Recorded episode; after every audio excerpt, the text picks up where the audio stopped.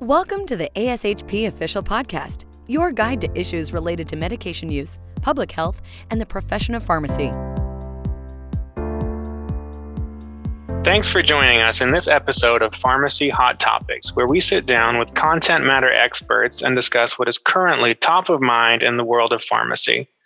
My name is Nate Cookson. I'm the clinical pharmacy coordinator in antimicrobial stewardship at St. Vincent Hospital in Worcester, Massachusetts, and the chair of the section of inpatient care practitioners section advisory group on small and rural hospitals.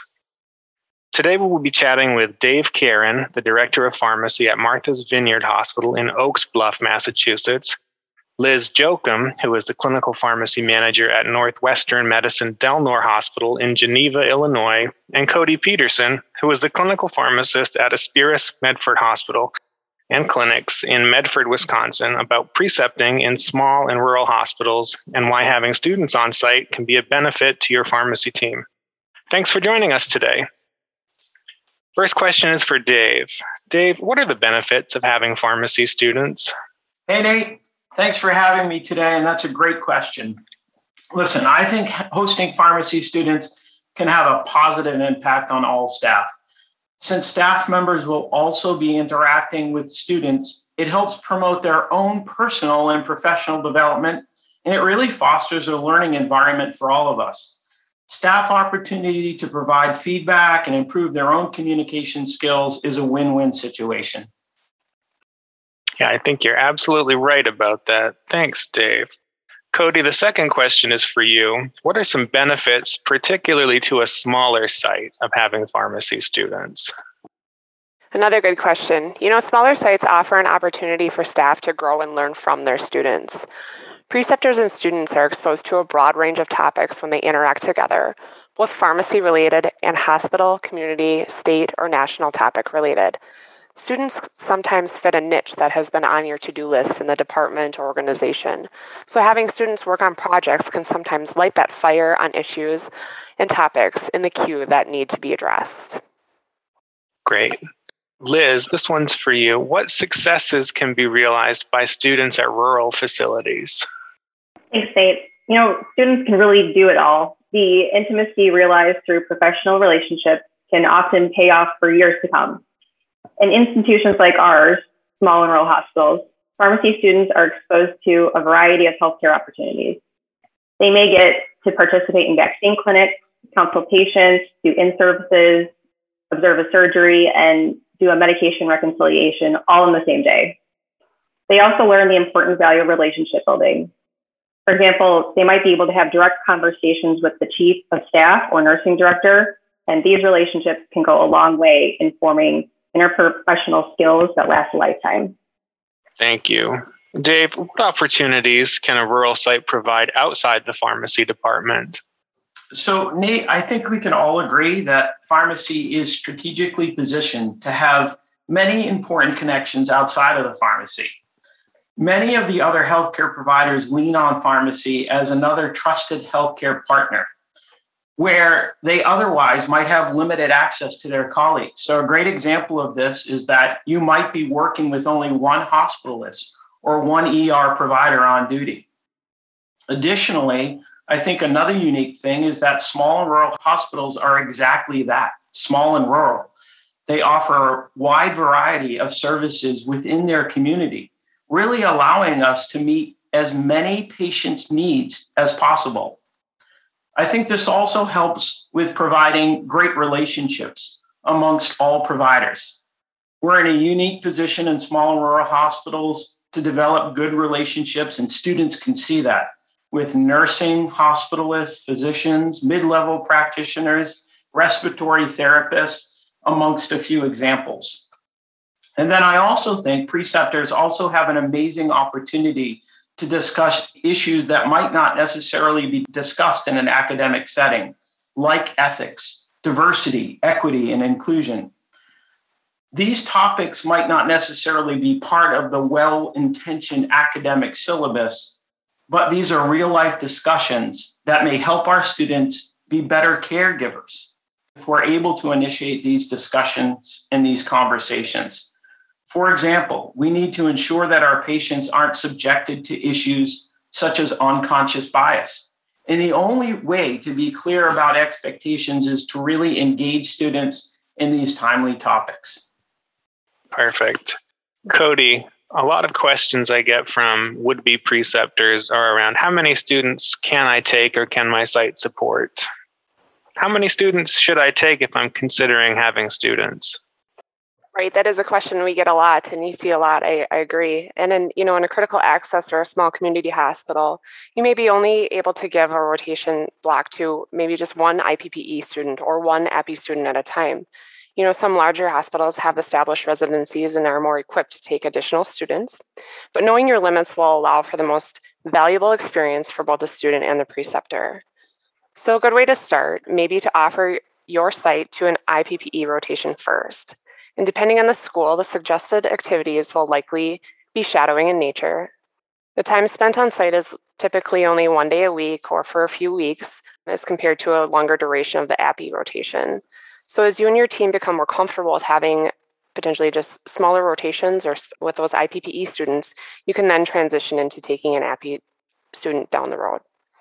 Great. And Liz, as a follow up question for you, is there a unique student profile that I should request in addition to considering how many students I should take? Sure. So uh, these students really should be able to keep an open mind. And if you think about it for yourself, you already kind of know the type of staff members you like to attract to your team. Those members who are adaptable, they're multitaskers, or people who are really open to change. And all of us who work in small and rural institutions know that employees need to know a little bit about everything. Students in these settings should be open to learning something new every day. If you can, work with a college to ensure that students selected aren't focused in one area of practice like pediatrics or drug information. Because students who excel the most in this setting may have a more unique profile. Learners who are interested in the many hats a pharmacist may wear in a small and rural hospital. Thank you for that. This next question is for the entire panel, and I think it's really the crux of what holds a lot of would be preceptors up. In a small and rural site, how do I know if I have enough for a student to do? Nate, I would say this that because many of the preceptors in small hospitals wear multiple hats and have limited staff and resources, there's just a bunch of opportunities for students to see a wide array of activities. And often students are welcomed with open arms to help us out.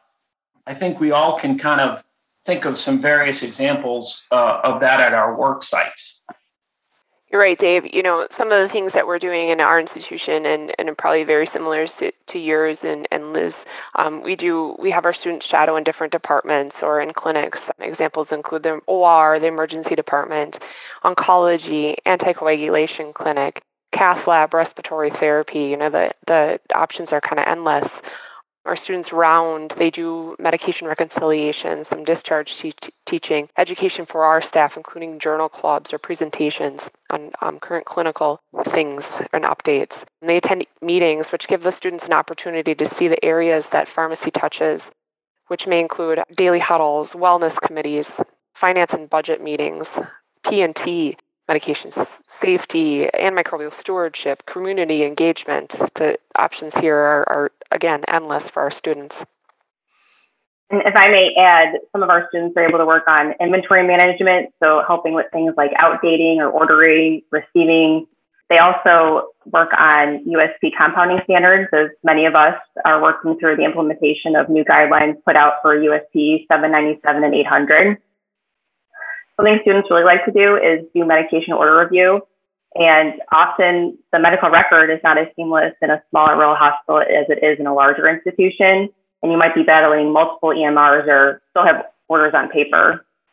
And lastly, they can also help with quality initiatives, something we all want and need to do, but we often struggle to find time for. And this is just a great learning opportunity for our students. Great. Thank you all in addition to having enough for a student to do, one consideration for preceptors is do I have enough time for a student? Dave, how do I measure whether or not I have enough time? Only my initial reaction to that is you've got it. You've got this. I know you can make it work. Between the students spending time shadowing and self directed learning and reporting out to their preceptors, students can be plenty busy. It's important to engage your staff as well, as they will typically not feel too overwhelmed by taking a student knowing that they can help with day to day operations and special projects. Plus, in our type of setting, they are far enough along in their education to actually take on some daily duties with supervision. That's a great point, Dave. You talked about having the staff help out with students. Cody, how would I prepare my staff for a student? You know what they always say, Nate teamwork makes the dream work. So talk with your team and see who might be interested in helping. You know, having a student with a pharmacist who doesn't have an interest in teaching or precepting, that doesn't benefit either the student or the team member. You know, allow the team, uh, the pharmacy team, to be part of the development of the syllabus for the student and set clear expectations on what the student is going to be doing when they're going to be assigned to that pharmacist or technician and then check with the, check back with that pharmacist or technician for any feedback around the syllabus or changes that need to be to be made for for your next student that's important feedback, getting the student involved. Thank you for that. Uh, Liz, how would I promote the benefits of a smaller site to students? You know, many of us were drawn to small and rural institutions because they offer clinical and non clinical advantages uh, over some of the larger teaching facilities. Our sites are often lower key, we're more personable with more opportunities for patient interaction, uh, oftentimes, there's less red tape, which allows for making changes more quickly and possibly exploring more non traditional avenues. And additionally, there's often plenty of free on site parking. Another thing that I kind of talked about earlier is if you're able to, to team up with a school of pharmacy in coordinating or pursuing maybe a rural health track. And this way, the school can help market your rotation site as well. And also, as we mentioned before, students who will excel the most in this setting uh, are really those who want to be able to wear many hats that we do in a small and rural hospital setting. Great, thank you for that. Dave, last question for you. For preceptors who are interested in starting rotations at their small and rural site, where can I find examples of precepting tools? Thanks, Nate. I, I, think that probably Cody, Liz, and I have all kind of tapped into these resources ourselves, but state pharmacy associations and also the universities that you have contracted with may offer precepting training tools and education. Many of them will have specific activities for the student to complete, almost sort of like a checklist. If the activities are up to the preceptor or site then we have many opportunities on our frequently asked questions that can lead a preceptor to allow the student to participate in a variety of different functions. Also, ASHP online resources include a wide variety of useful resources, such as sample rotations and objectives in the Preceptor Toolkit Resource Center. Great, thank you very much. Well, that's all the time we have today. I want to thank Dave, Liz, and Cody for joining us and discussing precepting in small and rural hospitals. If you haven't before, I encourage you all to check out ASHP's online resources. You can find member exclusive offerings such as the Preceptor Toolkit, the Research Resource Center, clinical pharmacy resources, and more. Thanks again for tuning in for this session of Pharmacy Hot Topics, and we hope you enjoyed today's conversation. Be sure to subscribe to the ASHP podcast through your favorite podcast provider. Thank you for listening to ASHP Official, the voice of pharmacists advancing healthcare. Be sure to visit ashp.org forward slash podcast to discover more great episodes, access show notes, and download the episode transcript. If you loved the episode and want to hear more, be sure to subscribe, rate, or leave a review. Join us next time on ASHP Official.